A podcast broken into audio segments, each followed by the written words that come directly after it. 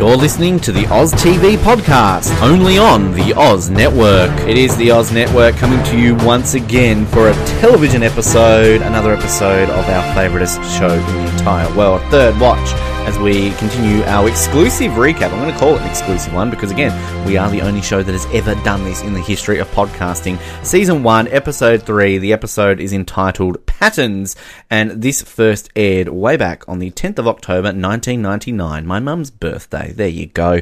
Um, so it's been quite some time between uh, it airing and us podcasting about it. But before we get into the nitty gritty of this episode, let me first stay, say, that would be the correct word for me to use, Ben. Uh, my name is Ben, and older women make me wet.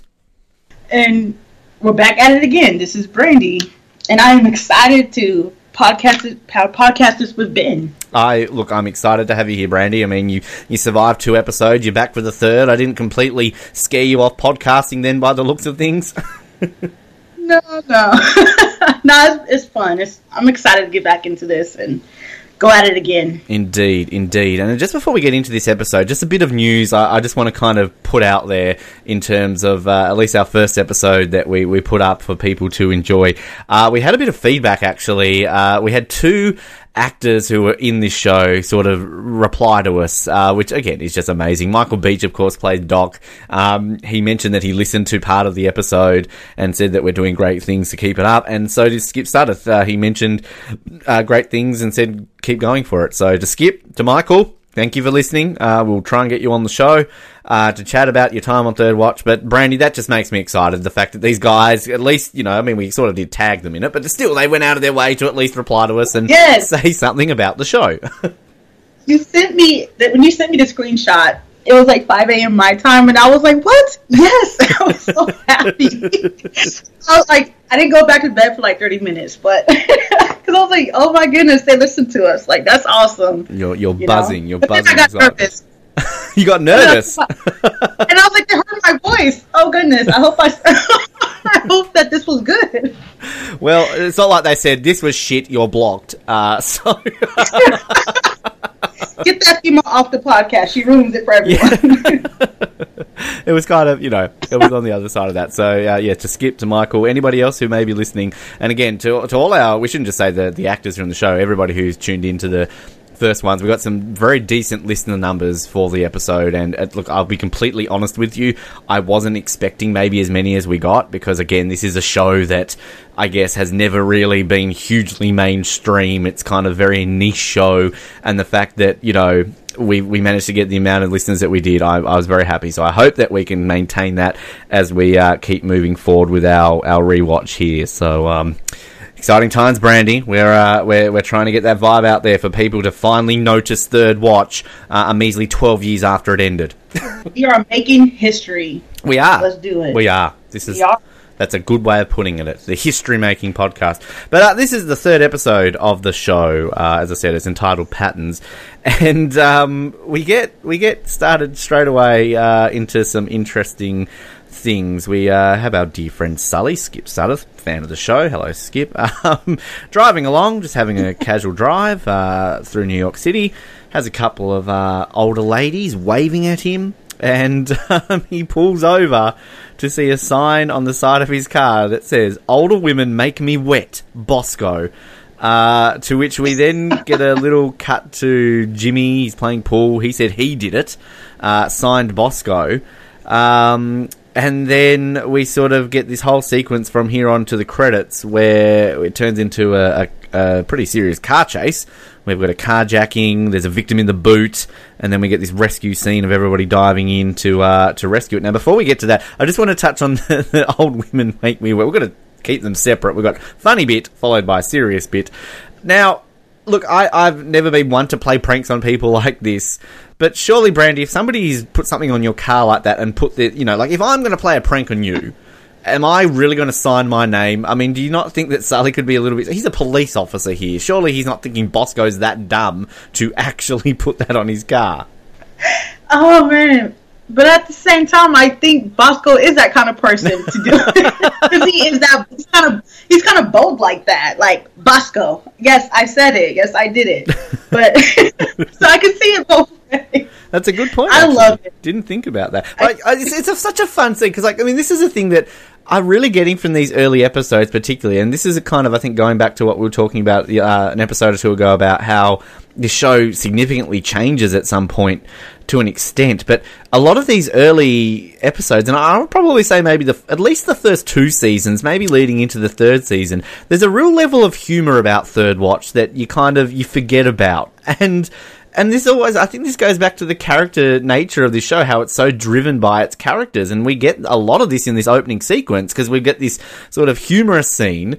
We get the you know the cut to Jimmy talking about how he did it. Then we even get the cut in the car of Davis and Sully talking about it. And it's kind of I don't know. There's just this subtle humor to this show that I don't think really has ever been talked about. No, it hasn't been. I mean, you know what I like about this show also is that you don't see much of the s- same humor on newer shows because the world has become a lot more different, more sensitive to certain topics. And so, like, to go back and watch the show, there's so much more humor you can see that you won't see nowadays. Well, that's true. You know, certain Yeah. things that Bosco says, it's just hilarious, but you won't see that, you know? And And so I agree. Like, it's not, go ahead. Oh, I was just going to say it's true. I mean, we'll get to that particularly in the next episode. I mean, there's there's certain things the way they go about it, and you're absolutely right. Like in I guess today's world, you wouldn't even get away with it, kind of loosely joking about it. No. And you know, the next episode we sort of get a lot of you know like kind of homophobic references and that sort of stuff, which is, Mhm. is just passed off so blasé. Whereas in 2017, to date this episode, you know, you wouldn't get away with that.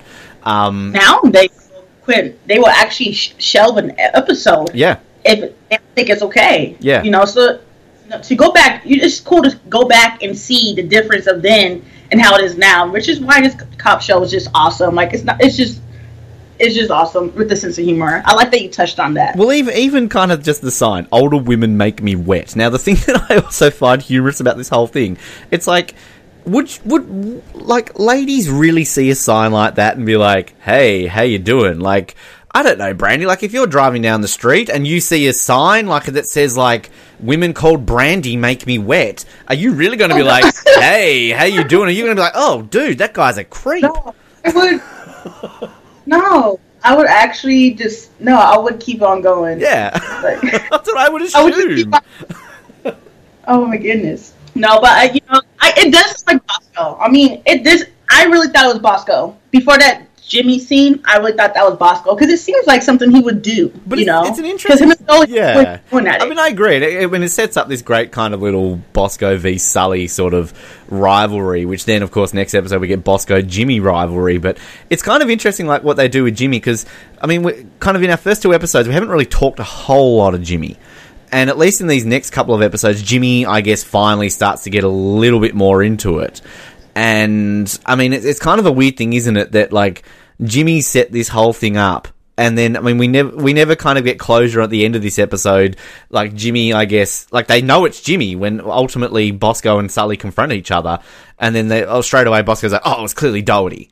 You know, it's kind of like, and this is kind of playing back into the character nature of it. All these actors, uh, all these, sorry, all these characters have to intertwine each other in their everyday lives, and clearly this is just something that they, you know, it comes to it. But then I think it crosses well with this scene when we've got this rescue. It's kind of, you know, they're so jovial and jokey with each other. Yet, but when push comes to shove, which obviously we see before the credits here, they all have to do their jobs and, you know, be serious and save people's lives as opposed to putting signs that older women make each other wet on each other's vehicles. Exactly. You know, I thought that was interesting too. Like, when did Jimmy mess with Sully? Because that was brand new. That was like out of nowhere, and that's why I thought it was Bosco. And then they, it was Jimmy, and I'm like, wait, when did he like come into the picture of messing with the, the police officers like that? So that was cool, though. I mean, it was cool to see how he was introduced in a way. Yeah, and I, I like that. I mean, this is kind of thing going back to what we're talking about. Jimmy is that it's kind of, and this this is what I think we get lost with Jimmy eventually. Like Jimmy, obviously as a character, kind of, you know, fades into the background a little bit, and when we ultimately get anything of Jimmy in after, later seasons, it kind of comes down to his, you know, his what he's lacking in being a father, and kind of, you know, his ability to maintain a relationship because he's got those womanizing ways. But we lose that subtle humor of Jimmy over these episodes, which I like. I like playful Jimmy. Like playful Jimmy's fun, and you know, we I, I, I, really wish they had have developed. I think I mentioned this in an earlier episode. The Bosco Jimmy rivalry, which is kind of it's touched on a few times, but it gets forgotten about. And like we get it in the first season a little bit, and then I know in the second ep- season when I was talking about that episode After Hours, which to me is the best episode of Third Watch, you know, we kind of get a bit of Bosco Jimmy rivalry when like Bosco sort of spoiler alert sort of hooks up with Kim for five seconds.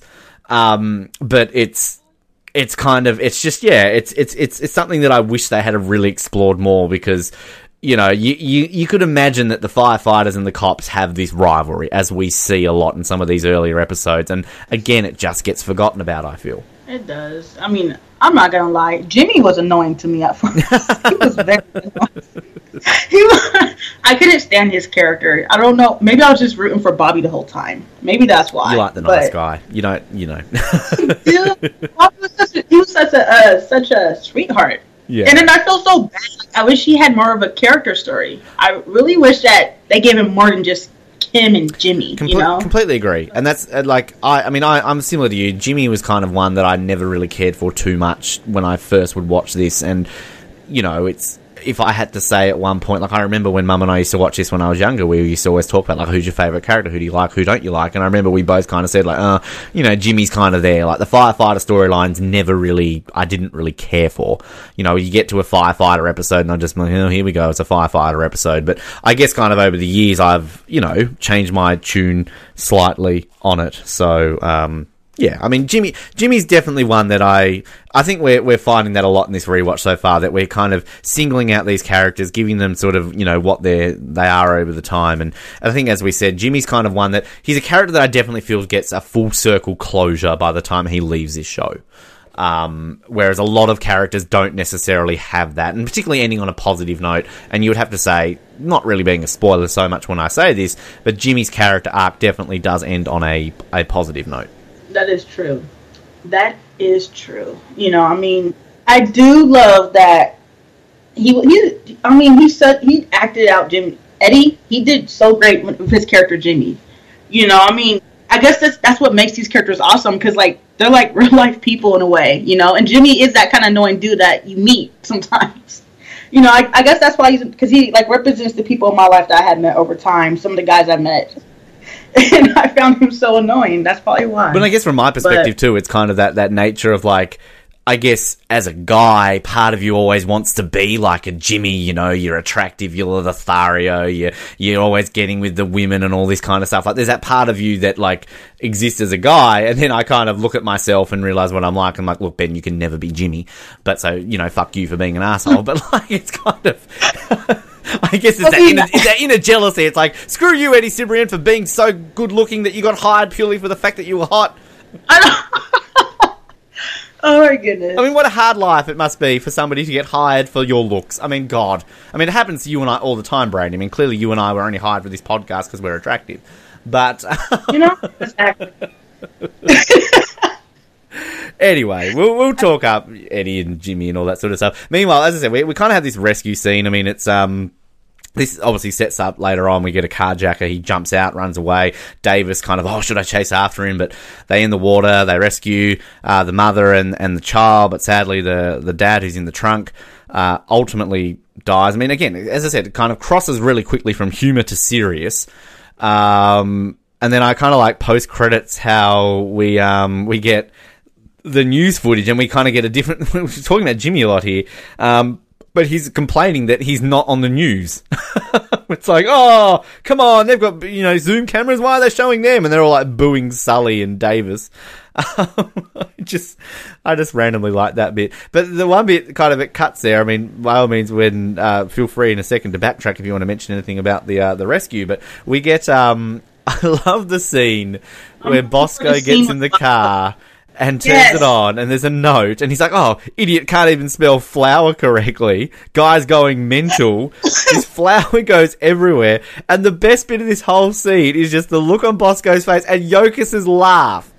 Yes, right there. I love it because it was like a pause, and he turns to her, and she just cracks up. Her laugh is so cute. Her laugh is like, I can't even. It sounds like a witch, but like it's I great. feel like it was, I felt like it was real though. Like it really, like she's so good. I don't know if that was just an acting laugh because that laugh was like genuine. Yeah, Because I would have laughed at that too. and it's just, it's just it's just the chemistry. I mean, this is just the Bosco Yokas thing, uh, which is just so good. And it's just kind of you just picture this happening between these two, and we get a lot in these episodes about you know. Uh, we touched on like Yokas is almost like motherly instincts with Bosco, but it's just like it's just so such a cute little scene, just the way that she laughs and just the look on Bosco's face covered in flour. it was a, uh, they did that scene great. I love it because like the pause was like perfect. Like it happened, pause. He turns. She looks at him, and laughs. I love. Yeah. I love it. Yeah. I was looking forward to that scene. So we kind of, from this Yeah. point on, we sort of um, back to the firehouse. As I mentioned, the news footage, and uh, we get Jimmy asking Kim, "Does uh, you know he want to? Does she want to go to Bruce Springsteen with him?" And uh, you know that kind of sets up what we'll get with her and Bobby in this episode. And we also get set up at this point. Um, Carlos and Doc searching the back of the ambulance. They find a watch, which apparently is a Jaeger Reverso. Um, to which uh, Carlos knows enough about that he wants one. Can I just point out that is an ugly watch? Who wants that watch? that is an ugly. No, I was looking at it and I was like, how? I was thinking like a Rolex maybe, Yeah. but but it had, when I saw Carlos put it on, I was like, that is an ugly watch. I wouldn't even pay that kind of money for that. and what's but the point this of the reverse bit? Like, what does that do? What does that achieve by you being able to flip that watch around? Um, I have no idea. I just know like this was 1990, so that watch might have been like True. the It watch back in the 90s. Kind of like the old Mercedes were like the It, and like now they're like I see everyone like old BMWs, Mercedes nowadays. Yeah, from the 90s. That you know, those were It point. cars. Now, yeah. So I mean, I guess it was It. It's um yeah, I mean like, that obviously becomes the the whole the the backline of this storyline with Doc and Carlos, and we kind of mentioned like I think this episode really you you get to start to see the real Carlos, um you know with this whole sort of storyline, and that kind of is what we get this whole episode. It's Doc and Bo- uh, Doc and Carlos, uh you know Doc going on this mission, I guess, to you know find this this owner of the watch and um, all that sort of stuff, which you know, of course, we'll touch on throughout this episode. But um, we we then sort of get back to Bosco trying to get back to Sully by putting this car in the alley. And again, I love this scene. This is just this is Bosco to a T. You know, he An hour, gets out of the car an hour though. an hour doing it, and then like the way he kind of just like um the the guy Rick, how he's kind of like you're blocking the alley, and, and he's literally just like uh huh to Rick goes up to Yokas. Yokas is like, oh, you're done now, and he's like, what? Oh, it's going to take him at least an hour to get rid of get that out of the alley. And Yokas is just like, yeah, because it took you an hour to put it in there. Exactly. I'm, I'm just like, if this okay, let's pause real quick. If this was real life, Yeah. come on now. Like, because when I watched this scene, I love it, but I was just thinking like, okay, I'm really, I was being realistic, and I was like, but if this is real life. You would get fired so fast for that because if they get a phone call, or like they get a call from the radio, they're screwed. if like, shit goes down, like if if you know, and like, like something major happens, like if this was on 9-11 or something like that. Oh, why are we missing a car? Oh, because we were just being an idiot and putting it in an alley. Like you're absolutely right. said it took you an hour. I was like, an hour. Like, wow. And how easy is it in New York City to steal a squad car? It happens twice in this episode. You know, I know, I know. Technically, one of them it's they're stolen by cops. But like, I mean, is this just an everyday thing? I mean, I guess you kind of do pay attention to a lot of these scenes when they pull up to a job and they just get out of their cars and like leave, you know, the doors unlocked and stuff. But like, it's kind of. It's it's funny sometimes watching these scenes and just be like, oh yeah, cool, a cop car just got stolen. That's just you know hashtag Monday in New York. I do love this character, Rick. Though. Oh, He- Rick is awesome. Yeah. I, I think this was awesome with him and Bosco. That was definitely an awesome character uh, development or fri whatever. Not a friendship, but yeah, it was definitely interesting, you know. But it's just funny, like, because this is one of the moments we talk about, like, how nowadays you would not, this scene would not have happened. Yeah. Let's just say that, like, what Bosco says to Oh, him definitely, about definitely. him. And this This scene would not have happened. And this Yeah. kind of goes back to I think what we were saying earlier on in the episodes is that you know like Bosco's kind of early on is he's almost like the character that you're meant to dislike because I mean he's a bigot, he's a homophobe, like he's he's just again, and then that's his character. He's kind of the bigoted New York City cop, and like exactly, you're right. Like this scene where it's kind of like, you know, what's he always hanging around for? You know, he's like a retard. And the way um Yokas is like, he is retarded, and then he's like, oh, what does he want me to do? Hold his drool cup? Like, I mean, it's kind of look. It's I'm going to admit, like, I'm sure we all got a chuckle. It's funny to see, but it's like again, as you said, it's like that you wouldn't get away with that now in 2017. Um, but I mean, it, but in a way though, it's like it's it's well done, as weirdly as that sounds, because sadly there are people like Bosco. There are people like that, and I guess that's exactly what his character is meant to be. He's meant to be that type of cop who is really bigoted and prejudiced in his beliefs. But then, as we ultimately see in this episode, when push comes to shove, I mean, this is what the beauty of Bosco is. When push comes to shove, you know, he's as caring as caring can be. So, well, we've seen that uh, the second episode when he uh was talking about the mental illness people, you know, the guy with the mental illness, and he was like, "I'm gonna, we should all shoot him," but then he didn't shoot him. Yeah. And so every time he says something like this, you always see like he's he's more talk than anything, you know. Yeah. And so that's what I like about Bosco. But it's so like you said, he's very raw. Like it's just very gritty from the beginning. He's Bosco and I think that's why we love this show. Like I said, we love this show so much because it's different than any other cop show in terms of like how this plays out and like some of the stuff they say. Like the dialogue is excellent. You know, they're not they were they're not scared to push the boundaries on the show. They were not scared at all. Yeah, completely agree. And and again, something that maybe it doesn't getting uh, you know credit for and everything like that. And um, you know, we're going to discover that as we go along with this. But I mean, it's a great scene, and just Jason Wiles as an actor just just play, he just does it naturally you know, it's just it, there's no effort there with it. And again, something that we need to point out a lot with these characters and actors is that just the way I think what works so well in such a character-driven show is that it's so natural to these people and, and it's the chemistry and all that sort of stuff. You know, so um, yeah, it's it's so so well done. Um, but so this is, and we kind of, you know, get the crosses here. Uh, David, uh, Boss, uh, I'm getting all the characters in my head now. Um, Carlos and Doc back at the hospital. It's not the husband's watch. I think I think really what we can probably do with a lot of these is kind of gr- group these scenes in together, not necessarily, I guess, going through them in order. Because I mean, you know, obviously they've all got their separate storylines, but I mean, just touching on the Doc Carlos sort of the watch um, the storyline that we get. You know, obviously they ultimately go to this this woman. We get the uh, the the woman and the kids. They're underneath, obviously. You know, and this woman's just complaining about the fact that her husband's dead. You know, you know how much it costs to bury someone.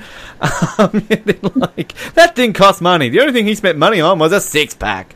Um, and then just like Doc's line where he's like, "I'm sorry to disturb you in your time of bereavement."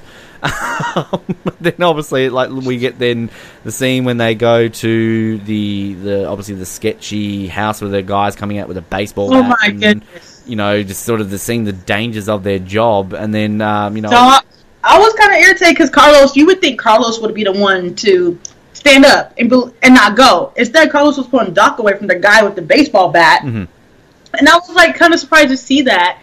And I was just like, you would think it would be Carlos. Like, what was your opinion on that? Because I was surprised, a little bit surprised. Well, it's it's. But then Doc, at the same time, Doc is strong though. He is that strong-willed kind of guy. It's look, it's kind of hard to tell because I think this is really our first episode where we kind of get the dynamics between the two and like Carlos kind of to this point has just been the young naive rookie who you know we're kind of seeing that thing from his eyes. This is his real first episode where it's like I think is this the first episode we hear him mention that he wants to go to med school and it's mm-hmm. kind of you know he's he's really standing up and basically being like this isn't procedure and you know basically just being all like you know this is um this is ridiculous. We're wasting our time. Like, you know, so what we can make all these people cry and everything along those lines. And we get this really in the next episode too. Like, it's kind of Carlos v. Doc, and we know what this is ultimately building up to, which we won't um, necessarily spoil for for people.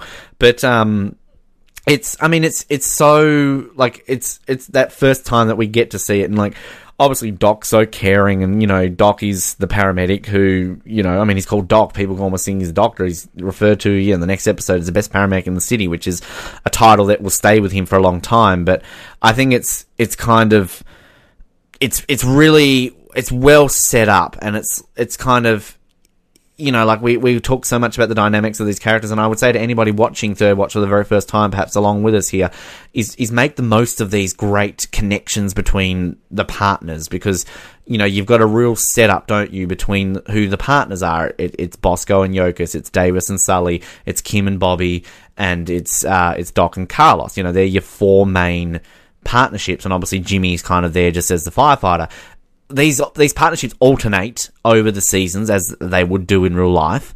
But I mean, these are the core four partnerships and relationships that you have in Third Watch. You know, these these four partnerships each have their own uniqueness about it, and the Carlos Doc one is definitely, you know, it's it's the most it's the most rival esque of all of them. You know, they clash the most. You know, I mean, similar to Davis and Sully, that they both new partnerships. The difference is with Davis and Sully, by this episode, we're already seeing they've got a real bond with each other and they've got a real connection, and they're only three episodes in. Whereas with with Carlos and Doc, you know, as we kind of we hear, I think it might be in the next episode where you know Carlos obviously is like, look, we've got we've got different styles, we need to work with each other, and Doc's basically like, well, no, you're just keeping the seat warm till Jerry gets back. Like Doc is not treating this guy seriously because he's expecting Jerry to return, and we get that at the end of this episode when we get that scene of of Doc talking to Jerry about the fact that you know this is what he would want somebody to have done to him uh, when his wife died. You know, the first time we get that mention about you know he obviously had a wife. So I think this is a very important episode in their relationship in really setting that up. And I mean, this is kind of I guess why we can kind of loosely talk about that now because I mean, really outside of this little you know, storyline of them taking the watch back. There's nothing really much of Carlos and Doc, but it's an important storyline. It is. This is the setup episode. I agree. I mean, it does set up a lot of things for the next couple of episodes, and uh, with Doc, I think this is the first time his like wife is actually mentioned. I'm not sure. Was he? No, I'm pretty sure it's the first time. Yeah, and it, we don't hear a yeah, name okay. until the next episode, which again it changes. But yeah, it's the first time we've learnt that Doc was married. So yeah. Okay, yeah, because I know because that's when Carlos was like, "You're not doing this for the people. You're doing it for you." Yeah.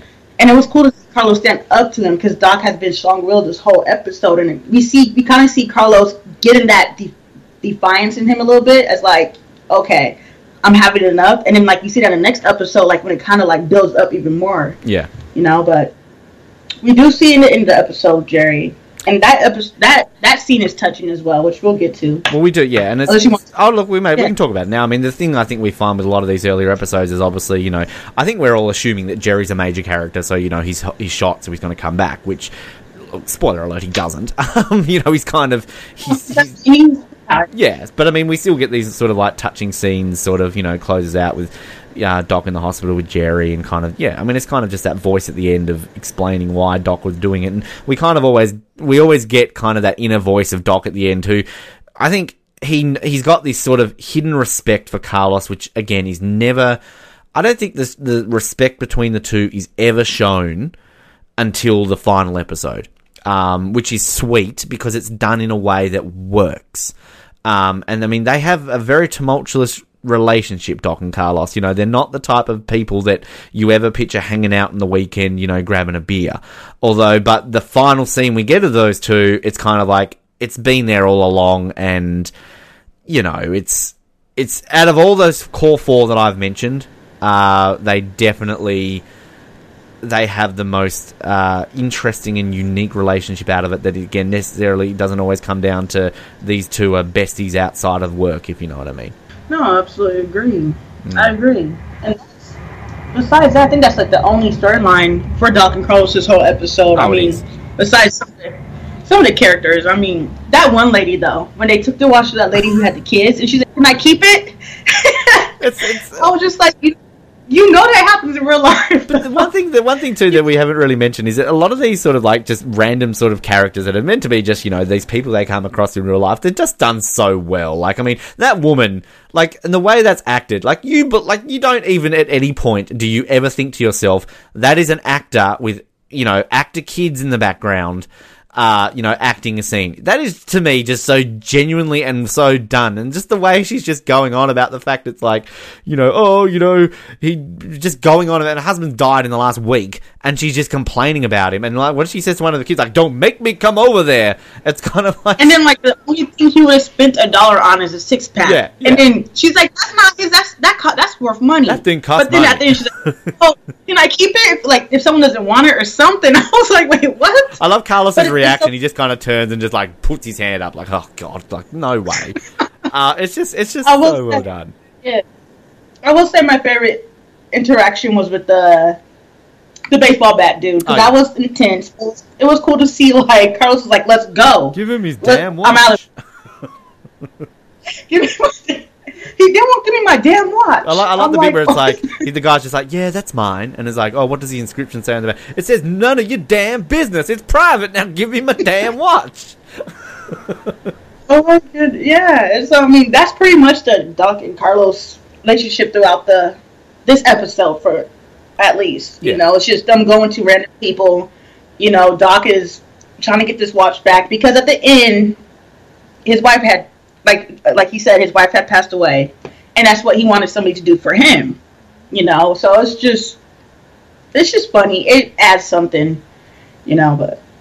Other than that, I don't think there's much to the relationship, the storyline. No, I mean the only thing, the only other thing that I would say, yeah, like as you said, like he mentions his wife, and we also obviously get this um, Carlos mentioning about medical school, and we and it's kind of another subtle little thing there that they mention about, you know, obviously they're not getting paid a whole lot of money because you know obviously they say about the city pay, you can't afford a watch on this salary, um, and then they also talk about. Um, uh, the fact that he was in the Marines, which is a very weird, like that's a forgotten storyline that never gets touched on. I had forgot. I really had Yeah, forgot. I, was about to. I was actually gonna like hit you up on Facebook and be like, "Did you know Carlos was a Marine?" The thing, the thing that I, I really forgot. it's it's kind of one of these storylines. I know we've touched on a little bit, like sort of the the bad plot holes that they continue with with Third Watch, and one of these little subtle things that I think they loosely do is like we mentioned. Obviously, they forget uh, the name of Doc's wife, but they also Carlos's background is one that I feel changes a little bit. But I also would argue that you can kind of get away with Carlos's background changing because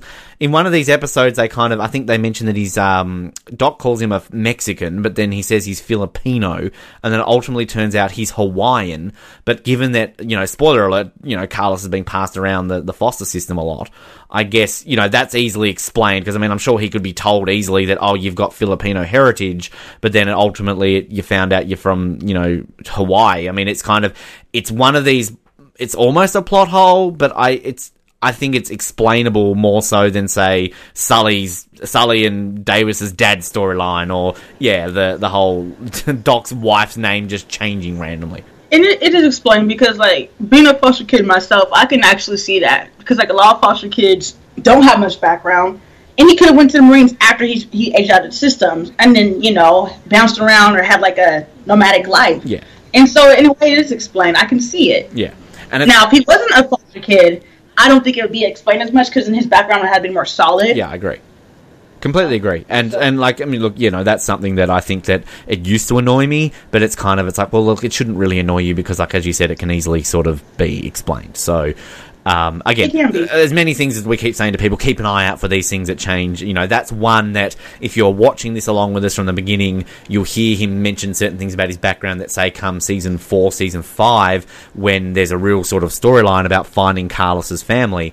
Um, you would be like, oh, that's you know, that's they've changed that. But yeah, anyway, we'll, we'll get to that. Um, so kind of we've crossed Carlos and Davis, uh, Carlos and Doc off the list pretty pretty soon. But uh, sort of through throughout everything else that comes with there, we we get Davis trying to set up um, Sully a lot of the time, but.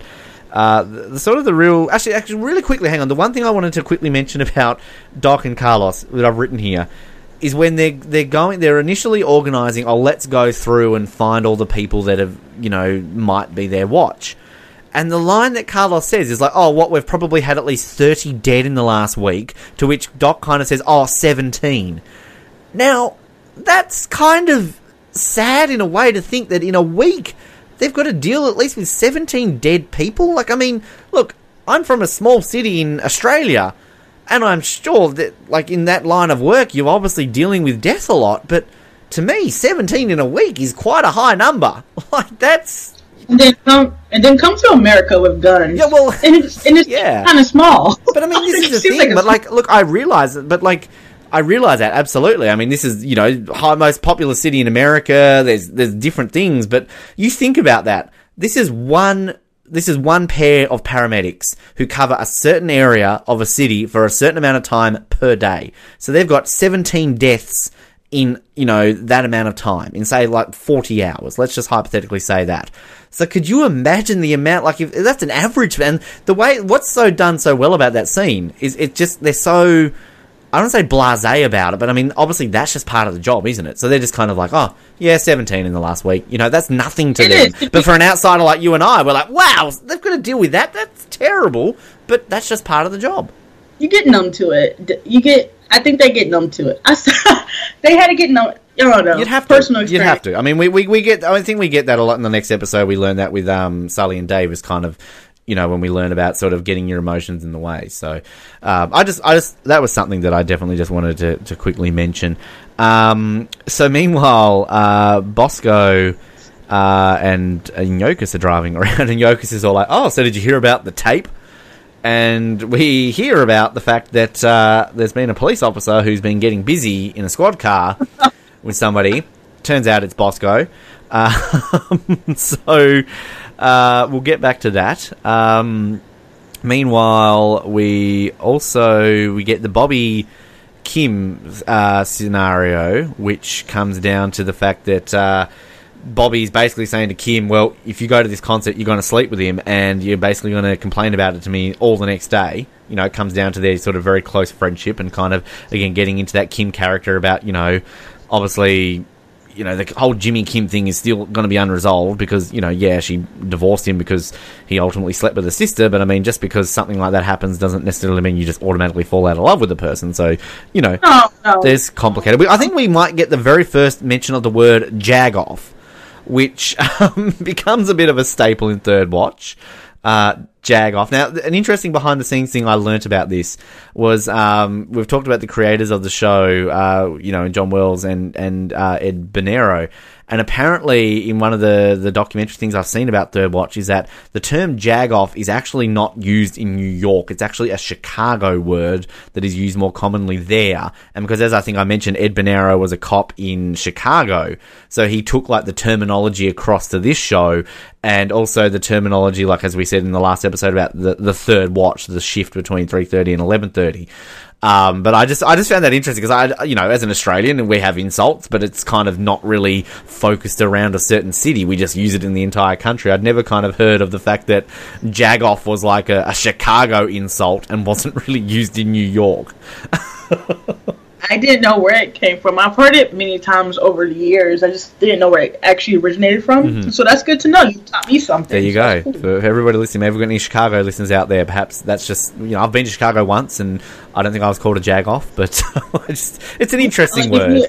Chicago, please comment or let us know. Exactly. I mean- uh, but we also, I, li- I like sort of in between them, kind of the, you know, the Davis, Sully. There's not a whole lot going on here, but um, I do like the fact when they're dealing with the the woman who's had a purse snatched, and they're sort of like, you know, and Sully says like, "Oh, is there anything of value or something like that?" And she's like, "Oh, you know, there was this, that, oh, tickets to the Mets game." And he's like, "Oh, but is there anything of value?" And he's like, "Are you serious? Do you know how hard it is to get Mets tickets?" Oh, sorry, I'm a Yankees fan. like, I just love the fact he's so Oh, blasé about the it. part. uh, we skipped the part with the what they found. While Sully was like, "Where's my car?" and Oh, they came we did, out. didn't we? We did too. Yes. we, got, we definitely got touch on that because Oh. Ah. was that is. is- I mean, just because it's in the alleyway. And it's kind of like they've just gone there straight away. It's like Bosco. but my question with that, my going back to when it was mentioned that it took an hour to do it, right? Okay, fair enough. Yeah. What the fuck are Sully and Davis doing for an hour that they don't notice their squad car gone? Do they really get that amount of lunch break? Like, are they that, you know, are, are they allowed to have that amount of time for a meal break? I was thinking the same thing, and I was like, "Wait, how did Faith let Bosco do that for an hour?" Like, there's some there's certain things I'm just like, "Wait, Faith being Faith, how did that even go down?" Slow, slow, slow crime day in New York that day. There wasn't much happening in New York City. I mean, 17 people are dying in a week, but clearly they've got cops being able to put cars in alleys for an hour pretty easily. they get a radio, radio call. Shots fired. Oh, that person can wait. Just kidding, I'm kind of busy. I got, I got something more important right now.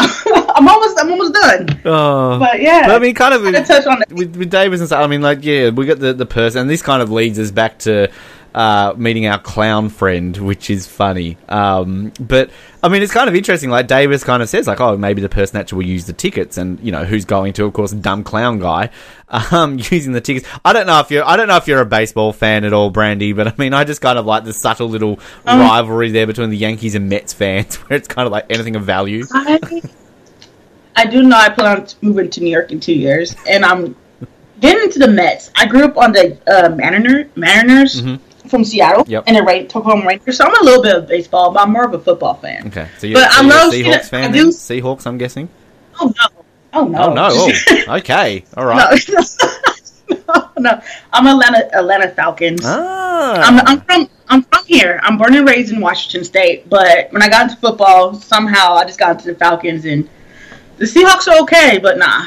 wow. I'm So, good. so you're still reeling then from earlier this year. Uh, sorry about that. I know, heartbroken. I was sad. Well, but- I'm a Buff- I'm a Buffalo Bills fan, so at least your team can make the playoffs. I don't think we've made the playoffs since Third Watch aired. So, uh, I mean, oh my goodness! Wow, yeah. I guess I'm not that hard. I mean, that's I'm still heartbroken. I don't know. we won't talk about football. Okay, we're not talking about football. We've mentioned Yeah. baseball. No, no, no. Um, I mean, I'm a White Sox fan in the baseball, so we won a World Series in the last ten years, but uh, or twelve years now. But uh, anyway, we're talking about Third Watch and the baseball scene. I love it when they're at the stadium and then they get the clown guy and they arrest him and everybody cheers. I love that scene. That's awesome. Well, he throws the popcorn up like you're not gonna Never catch me and alive, Cobbers. it's like, are you serious? Like, how did he even like? I just it's funny how he came back into play. Like, is this is this the last scene that he's in, or is he? No, he's he in come the back scene. into play like later? we see him in the episode when Bosco gets put on stick, du- stick duty when he's like, "Oh my God, it's Long Dong McDurk." Um, That's I, that's the last. okay, and I think I think it would have been fun if he had a kind of a, like. I like the fact they brought him back as like a recurring, like a real douche sort of. Like it's great. And the guy who plays him, like he's a great actor. He really sort of plays that character well. But I, I yeah, I mean, it would have been fun if they had brought him back again. But I guess there's only so much you can do with him. I guess you know he was a douche in the episode when they you know waffled him, and now he's you know stealing old ladies. Uh, you know she wasn't that old, stealing. that was a big. That was a big like jump. I was surprised to be honest because that was kind of like a big jump for me. I was like, wait, so he he's a purse uh, snatcher now too? Yeah, well, okay. he's, just, he's obviously one of these idiots who just does petty little crime. Like he's Yeah, just, you know, one of these ones who does it. But I mean, one thing I'll say, like we mentioned, I think about Third Watch, uh, kind of having New York as that real character and literally filming in New York City. Like the fact that they've filmed this in, you know, Met Stadium or whatever the stadium is called. There, sorry, New York's Mets fans. I, I don't actually know the name of your stadium. I, I think I flew over it when I flew into New York the other month, but I've never actually been there. But um, it's I like the fact that they've actually used, build. yeah. Century Lincoln sequel. Okay, well there you go. Yeah, whatever. So, you- so you know, you know what you're talking about. But I, I, yeah, I like the fact that they've used this. Um, you know, clearly you can tell that was probably filmed on game day because there's legitimately a lot of people in that stadium, and um, you know, it's a scene that obviously on screen time only took probably what three, four minutes, but you know, in terms of filming it, I can't imagine that exactly was you know the easiest scene to film. So. Props to props to the producers and the makers of this show to kind of do that, and it's something that you know sadly we don't see. Like, why not do one at like you know Madison Square Garden or something like that down the line? But we never get to see that. So from there we get uh, where are we up to now? Um, Bosco's back. Uh, the center we we Captain gets called in. And I love the fact that the Yokas Bosco bit where they're talking and uh, she's like, "Oh, who was in the car? You don't want to know? No, I want to know. I, you know, I've got to drive around in this car. I'd like to know who's been shining the seats." Which is funny. and then I love the bit where they're just sitting outside his office and Bosco's just like, "I got problems. I got, I got problems. problems." He's like, "I need therapy. No, I need to be shot." and then and then the daughter the daughter like leaves and she's like, "Oh, hey Faith. Hello Maurice." And then we get another classic Yokas really from New York line. The captain's daughter like sounds so New York at that point. Like Molly Price. I don't actually know if Molly Price is legitimately I don't need to look her up like if she's a New York native or she's just putting on the accent because we got that a few episodes, didn't we, about the, you know, look out for that dog. Now she's saying the captain's daughter. I love it. Uh, she's from. New Jersey. I've just looked her up quickly. She's she's a New Jersey native, so you know that's kind of the same area. North Lakeville, New Jersey. So, hey, this, yes, very close. So there you go. Yeah, But um, yeah, we get obviously, you know, we learn that it's uh, Bosco's had sex with the captain's daughter, who's just turned nineteen. Um, and then I do love the scene, like when he goes in to talk to the captain, and he's just basically like, "Oh, she's as gullible as she is loose." Again, something that you wouldn't probably get away with in 2017. And then basically, um, you know, he, he doesn't know who he slept with, you know, and he doesn't care. Um, so Bosco takes this as a, a good thing. He gets what a, a note in his jacket, basically. Um, so you know he kind of gets away with it. Um, and then we sort of get this scene afterwards of um, of him sort of in the car, like saying like, "Oh, there's definitely some church in my future," and he crosses himself and looks up to the sky. It's kind of weird to think of Bosco doing that, isn't it? It is. I was, I was wondering, like, what if, just for a moment, he did give away that was his, that was his daughter. I mean, can you imagine the trouble? yeah, well, exactly. That's kind of what we get with it. Yeah. But I mean, I think there's, again, it's all building up to obviously what we'll get, obviously with Bosco when we mention he gets put on stick duty. But we'll, we'll get to that. Uh, sort of crossing here again. If people are listening to this, there's lots to go on with to watch episodes. There's stuff happening all over the place, but we're we're covering it. We sort of get in between here too. Uh, Davis and Sully, they've they've seen the guy in a yellow jacket, obviously assuming, oh, you know, this is um, you know, our perp from before, but uh, they've accidentally stopped a guy on the job chasing after another guy, which is kind of a, just an interesting throwaway scene.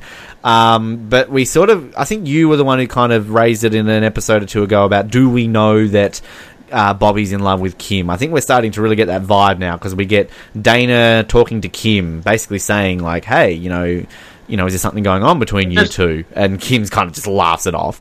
Um, and then you know, Dana basically saying like, "Well, you know, it's kind of when he's with me, it's not like he's actually with me." Um, now this leads into we've already covered I think sort of everything that happens in between there. We mentioned the the Bosco church bit and uh, oh no, actually before we get to Kim and Bobby, I should mention you going off me before about not mentioning the squad stolen. Uh, this is kind of when Bosco and Yokas come out, and you know he's like, "Oh, there's definitely some church in my future," and then their squad is stolen, and then we get Bosco Sullivan like angrily, and then it's like, "Well, how are we going to go after them?" Cut to Bosco in a bus. Oh, that is my favorite Oh, because it's so I good. the fav- My favorite part about that is when the okay, so they take over the bus, right? Yeah. And the bus driver was like, "Can you legally do this?" And Faith was like, "Probably not." And Bosco just gives her gives her gives her look like you just you just snitched on your partner. The best line, the best line, I think it's like, "My name's on my shirt, your name's on a little tag. Who do you think's on control?" Angry Bosco is the best Bosco, and like, you, kind of going back to what you say, like. He gets in these moods, he gets in these zones when he just he's just so inappropriate. He gets so angry. He's just he's just that guy who has the shortest fuse, and he's just so willing to go off at anyone at any point. But again, like as you said, it's like he he doesn't necessarily act on these things when he's that angry. Um, but it's just it's just so funny the fact that you know he's basically stolen a bus and the guy's like this isn't exactly on my route. He's like just drive and Yokas Yokas is so good. Like can we just not mention how good she is? She's just so calm. She's just like oh here we go here goes Bosco again. I love it because I just love it because I just I just love that scene because can you guys legally do this? Probably not. she doesn't care. Like she cares, but It goes back to the opening scene, doesn't it? It goes back to the very first scene in the very first episode when Sully says to her, How do you do it every day? I just think of him as one of my kids. It makes it go by so much quicker. You know, it's just, it's, it's she's just so calm. she is, she is. But then we get to see another side of her too. So I'm excited. Oh, yeah. later on. She's a badass. Later on, She's a yeah. badass, just like Sully. Yeah. They're just nice, they're humble, but you know, when their buttons are pushed, they really go for it. Uh, but we'll kind of we'll get back to that bit in a minute, but we we get this scene. We get Bobby versus Kim. Now this is an interesting scene because Kim basically just all of a sudden starts telling Bobby off about Dana. You know, basically saying about you know you have a problem with women and all this sort of stuff. And then it kind of comes down to the fact that she says you want to know why you have fa- you're failure with women. You have a mother complex uh, to basically go on with all like, you know, what were you doing this weekend? What were you doing that weekend? What were you doing? Oh, I was helping mum move furniture. Oh, you know, shut up. And then basically, uh, we get to the point where she turns around and says, um, you know, oh, a lot of men have a mother complex. Norman Bates. Oh, to uh, which uh-uh. Bobby pulls over and basically screams and says, "Get out!" And what does she say? Like, "Oh, what are you going to do? Walk?" Oh, no, get out! Like, she gets out. Um, this, I mean, this is, you. I think this is kind of interesting. Obviously, you know, the whole Bobby Kid thing, and you know, hits a raw nerve there with poor old Bobby. But um, it's it's kind of it's an interesting scene I feel because ultimately it leads to this conversation between Bobby and Kim about you know Bobby sort of explaining a bit of um you know his background. Obviously his dad left them and you know he basically had to help his mum raise so you know Bobby's got this obviously touching story about kind of how he's always got to be there for his mum and his sisters. And then obviously it leads to you know Kim also saying like you know I've got problems too you know I've got a I've got a guy who basically doesn't ever pay child support and um you know I've got a mother who does this and a sister who does that um, and you know, we kind of get this touching scene between these two friends, basically, don't we? So, um, it's it's an interesting storyline between these two in this episode, but again, it really kind of I think opens up their uh, their friendship slash relationship, whatever I guess you want to call it. I, oh goodness. okay, I'll I'll speak on this for sure. Um, Kim, I don't like her in this episode. okay, It's- this is like you know how you was talking about cringeworthy moments. Yeah. Kim, when Bobby explained his problems, Kim went right back to her selfish herself again. Well, I have problems too. Well, we all know that, Kim. But Bobby has problems. Like it's always about Kim and Jimmy, and so like I was so pissed when I seen that, and I was like, no. Every time I see that scene, I just don't like it. Like when they're in like the uh, the street, and Bobby's about to take off in his car, and he's like, you know, when my dad left, I had to stand up and take care of my mother. Even just because she has a man now does not mean I stopped doing my job as her son. You know, and then Kim's like, well, I have. You don't think I know responsibility, this and that. But I don't know. I just didn't like that scene because I'm like, Kim, you're so selfish. Nobody cares about your problems right now. It's about Bo- Bobby. yeah, I, I, think I kind of have to agree, and it's kind of I mean, Kim, I guess she can be quite selfish sometimes, and I mean, I think that's very selfish. Well, she grows. Yeah. Oh, she she does. I mean, she. I think she's she's she's she's definitely someone that grows, but it's kind of like, you know, she she has a very interesting storyline over things as well, and I mean, she. She uh, look, you, you do feel for Kim. I mean, there's there's a particular string of episodes that come in season one where you do really feel sorry for Kim. But I mean, early on, you know, yeah, like I mean, we I mean we kind of get a vibe of that at the end, don't we? Like we sort of get this, um, you know, Bobby's going to see Dana. You know, obviously it's kind of like, you know, oh, do you want to get a drink? Do you want to just talk? Do you just want to do anything? You know, because obviously, you know, he's feeling for it, so he wants to see Dana.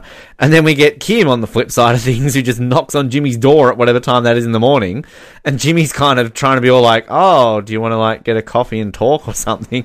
And then Kim just like, I just want to go to bed. Like, I just want to go to bed. And that's why I'm like, Kim, you know, like I'm sure I like her character. This episode, I do not like her, just because like we always hear about her problems in every episode. But then when Bobby has problems, she brings back it's back to Jimmy and her son and everything else. And not to mention like how Bobby will go back to bat for her in the next episode. You know? Yeah. And so I'll. It's self-destruct, and like, look, this is, I guess, Kim's character, isn't it? She's a bit selfish. She's a bit self-destructive. I mean, you know, a lot of her problems, I guess, are created by herself. But I mean, look, we've all been in situations like that. We know people like that. You know, there are just it happens. And I guess if you've ever been involved in a relationship like she has, you know, it, it ends on a on a note that isn't necessarily obviously. I mean, it's not positive. I mean, in no way is your sister sleeping with your husband ever positive, but it's kind of it's you know she's dealing with it and yeah it's it's ultimately you know this is a big storyline obviously with kim. But i just think from the grand scheme of things again i mean this kind of seems to be one of those episodes where we're getting a lot of character building between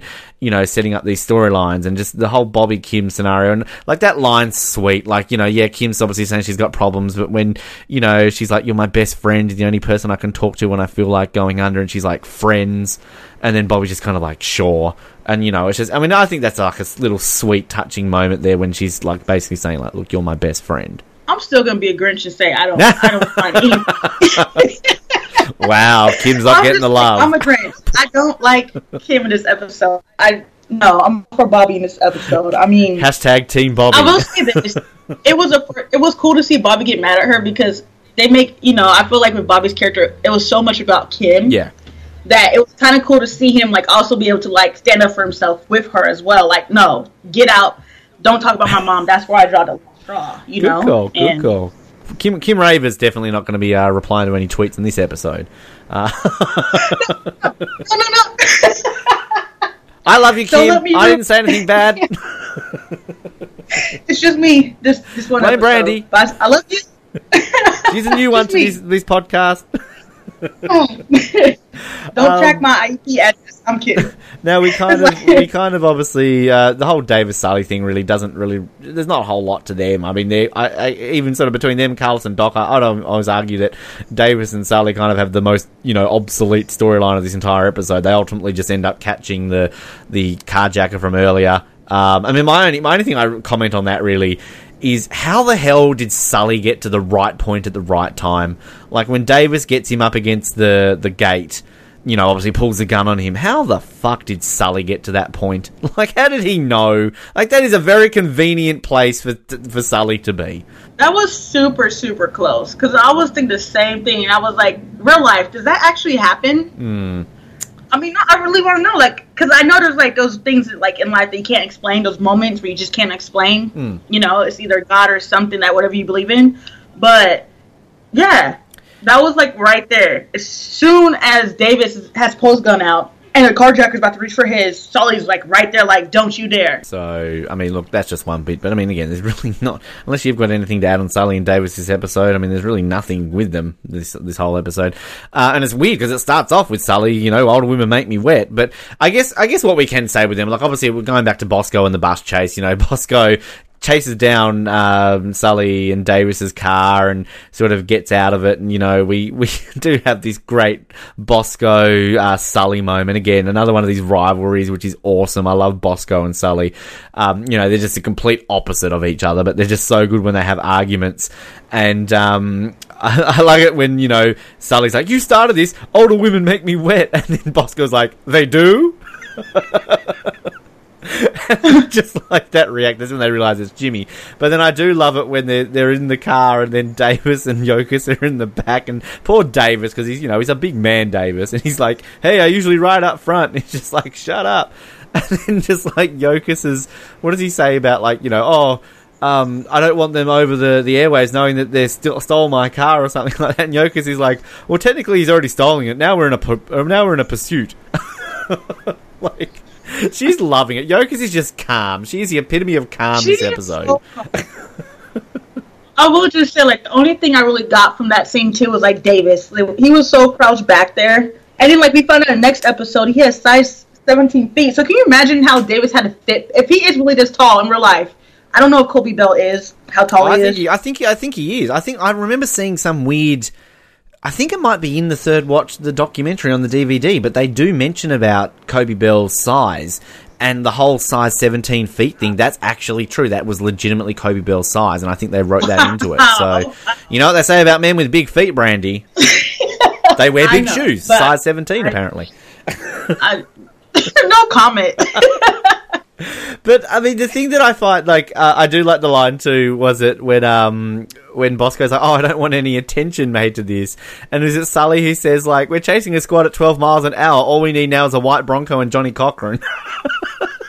and Davis and Faith both laugh. Yeah. I love that part too. Like they're both back there just snickering Yeah. because like I think everyone loves like with Bosco because like when he get when he gets mad, he gets mad. oh yeah, oh yeah. You can't help but to you kind of can't help but to trigger him sometimes. I think we see a lot more of that next episode too with him versus Jimmy. But like it's it's yeah, like Bosco as I said, he's got a real short fuse and he, he's not a guy who takes jokes. Like he can't take a joke, so he gets very angry very quickly. And again, we all know a person like that. We all know a person who even like you just deliberately kind of like take the piss out of them because you know they're going to react in a way that makes the whole scenario funny. And it's nothing against that person. It's not that they dislike Bosco. He's just so easy to rile up about these things. So well, that's true. You know, we do all know those- that kind of people, that person. You know, but however, it's worse to have a person that can joke, but then you can't joke back with them. True. So Very true. We, we, I mean, this whole scene, this whole scene kind of, it's, it's, this all ultimately ends up with a sweet Bosco scene. I love the fact we got the two random cops who are like, "Is that five five David? That's fifty five Charlie," and they call it in, and then you know before long the the captain's watching it, and he's like, "What precinct is that? Ours, Bosco." Um, and then obviously they all pull over. It's Rick who's stolen the car, and you know we get this sweet little scene. You know, Bosco gets out of the car. You know, put your weapons down, lower your weapons, and then you know we kind of get this real little sweet scene between the two of them when he's you know you know, time to, time to turn the squad over. You know, come on, let's go back get some donuts. That's what you know us cops do. It's really sweet. This is just this is just Bosco. Like he's shoots at the mouth. He's a real little, you know, he can be a real little twat sometimes. But when push comes to shove, he's he's you know as caring as everybody else. But it, but it was just like I don't know, like when Bosco, because everyone else is a, everyone else is a sweetheart in the show, for the most part. But Bosco, when he when he does something like that, I get so teary eyed because he was like, put the weapons down, like his whole, the whole emotion was was in that scene, and I loved it. Like I just there's not much I can say about it. It's just it's just sweet. Yeah, and we you know? and we get that next episode. Like Jason Wiles just does it so well, and like he just he just acts it so well. And you know, again, he's a guy who he's spent a lot of this episode ripping shit in. He really doesn't like this guy, this Rick. But you know, obviously, a situation like this when he's stolen a cop car and he's got basically half the precinct holding guns on him, you know, I mean, clearly they're, you know. But it was just like he was like, he called him a retard. He's like, that's not my friend. Yeah, when they're on the my speaks with each other, pull over, pull over. Oh, he's too stupid to understand. Like, you know, I mean, clearly, Bosco at this point, obviously, he's not wanting to get caught. I mean, clearly, it's ultimately down to the fact he's already in trouble with the captain. This ultimately leads him to him getting a week on desk duty, you know, uh, sorry, stick duty, and that's when we get the whole, you know, oh, it's Long Dong McDurk. Um, and it's just it's just funny because like I love the part, and I'm this is the last thing I'm gonna say about this is like with Faith when she's just like make like oh it's just Bosco's friend like she's having so much fun she's so calm Yeah. but she's just having so much fun like teasing them like oh, it's just Bosco's friend that's not my friend yeah, yeah. and then yeah We've pretty much, I I mean, we've pretty much covered everything. We kind of jumped around a little bit, but there we go. That's uh, episode. That's episode three. Patterns. Now, I guess this is a point now, Brandy, where we basically say, would we rent it, buy it, or bin it? What are we going to do with this episode? I would rent it Rent it? Yeah, I'm with you. I'm going to rent Yes, it too. I mean, it. look, I'll to jump in on you there quickly. I'm sure you can give your reasons. Apologies, I may as well. I'm, I've just started talking, but um, yeah, I mean, it's it's a good episode. It's, again, nothing to take away from this episode. I just, I mean, it's it's fun in aspects, but I guess kind of outside of you know Bobby and Kim and Doc and Carlos, kind of their sort of character development. It's it's kind of it's a, it's a bit forgettable in the aspect that it doesn't really, you know, the, the grand scheme of season one, this doesn't add to a whole lot of the storylines except for building a bit of Bobby and Kim and building a bit of Carlos and and um and Doc, and it's kind of like yeah, you get a bit of fun here and there, and it's great, but it's it's just kind of one of those ones where you know you're like, okay, it's a good episode. I would not bin it, but I you know I wouldn't buy it either. Oh, yeah I'll rent it you basically said everything I thought you know I mean There you go. We great Yeah. minds think alike, isn't that what they say? exactly I agree Alrighty, well that's uh that's episode three done, pattern. So we'll be back next for episode four, uh, entitled "Hell is What You Make of It," and uh, you know. Bit of fun in our next episode. We get uh, a little bit more conflict between Doc and Carlos. We get a bit of conflict between Sully and Davis. Uh, we get Bosco being a bit of a homophobe. And uh, the best bit of the entire episode, though, has to be Doherty versus Bosco. We get this great little rivalry really playing out, and I love the next episode. I, I think it's a, it's a fun episode, just sort of with the whole Bosco Jimmy thing, which really makes it a good episode. It does, you know. I I'm ready for the next one. I will say this though, if you're watching this and you're part of the third third watch fan page, please let us know what your if you have any questions or anything you guys want us to like touch on that we haven't touched on yet. You know, Completely agree. Absolutely. I would love to make this like Yeah. I would love to make this kind of like a community kind of thing. Like it'd be fun. Throw us some questions or answer topics. and we will and we will continue to sort of bring those up and you know, along the lines, bringing sort of guests along the way, and like you know, we've sort of touched on, we're, we're hoping to kind of bring in interviews with some of the casters if we go along, and you know, we'll do sort of episodes along the way. I mean, it's a, it's a long project. I mean, we've got over 130 of these to do, uh, but you know, we're we're in it for the long haul. So yeah, it's Third Watch fans group. It's a great group there on Facebook. If if you are a fan of this show um, and want to join like-minded people, uh, definitely search Third Watch fans on Facebook. It's a it's a great little community. Um, and while you're there, like us on Facebook. It's called the Oz Network. You can find us on there. Subscribe to us on iTunes and Stitcher. You know the drill. And obviously leave us feedback, rate us if you can. And uh, we always appreciate everything along the way. But we'll be back for episode four, as I mentioned. But uh, in the meantime, my name is Ben, and I too find that you're my best friend to the listeners. That was a really lame closing. I wasn't even prepared for that. I'm just going to leave right now. My name is Ben. and this is Brandy, and it's been great. Stay tuned and wait for the next one. Thank you for listening to the Oz Network. Don't forget to subscribe to get new episodes delivered to your speakers every week. For more information, hit us up at theoznetwork.net.